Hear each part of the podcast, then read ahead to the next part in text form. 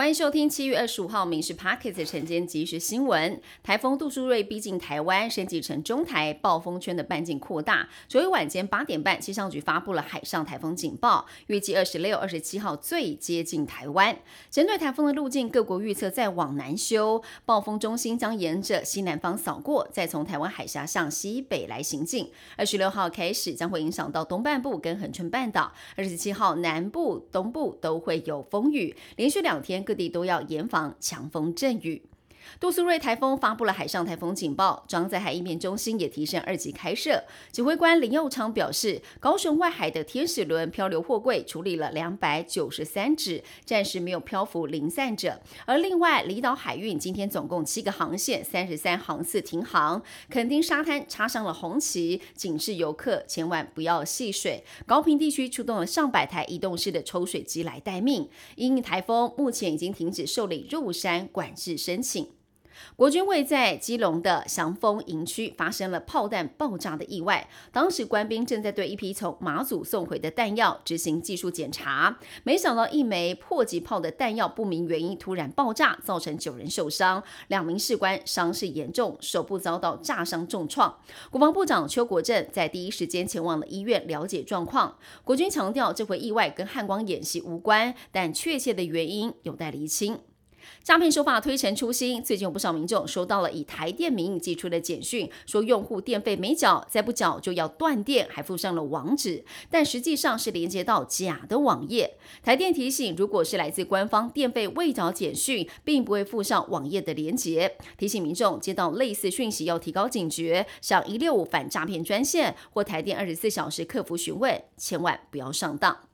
台北最老百货元百宝庆店，经五十一年之后，二十四号晚间熄灯，不少从年轻时代就在这里逛街的民众特地前来拍照，现场也有工作三十年的老员工依依不舍地流下眼泪。业者预计在原址重建五年之后，以大型娱乐商场回归，抢攻西门町商圈的年轻族群跟外国游客。受到全球景气的影响，台湾上半年工业还有制造业表现差。反观内需市场，受惠于端午连假跟暑假旅游潮，业绩是强强棍。经济部公布了最新的营业额统计，零售业六月是三千七百一十九亿元，年增百分之十三点九；餐饮业是八百三十亿元，年增超过了三成，双双创下了历年同期新高。国际的焦点，北朝鲜近日动作频频，罕见在深夜时分发射飞弹。日本防卫省发布了快报，指出北韩在二十四号午夜发射疑似为弹道飞弹的飞行物，落在日本经济海域。南韩军方也发布了北韩试射的消息。而根据了解，北朝鲜是为了要抗议美军核子潜艇接连造访南韩，距离上次北朝鲜发射弹道飞弹才短短五天，朝鲜半岛的紧张情势现在逐渐升温。以色列国会表决通过一项相当具有争议的司法改革法案，引发了大规模示威，多地传出了警民冲突，要求政府撤销法案。因为这项司法改革之后，政府可以用国会简单多数来推翻法院的裁决，代表最高法院的监督权将会受到限制，还给执政者更多的权利。推出法案的人正是总理纳坦雅胡，七十三岁的他因为心脏问题住院，二十四号一出院就马上出席投票，而事实上他握有国会多数，因此改革案原本就笃定通过，反对人士准备要长期抗争。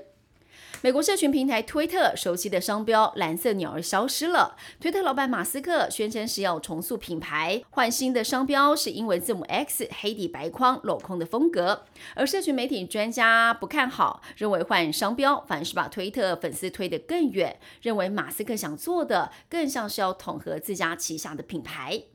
美股的消息，投资人观望美国主要企业财报以及联准会利率政策公布，市场交易持平。美股四大指数除了费半小跌百分之零点一八，其他三大指数都是收高。道琼斯上涨了一百八十三点，是连续第十一个交易日收涨，收在三万五千四百一十一点，涨幅是百分之零点五二。标普五百也收涨百分之零点四，高科技的纳斯达克则是小涨了二十六点做收。以上新闻由民事新闻部制作，感谢您收听。更多新闻内容锁定下午五点半《民事 Parks 晚间即时新闻》。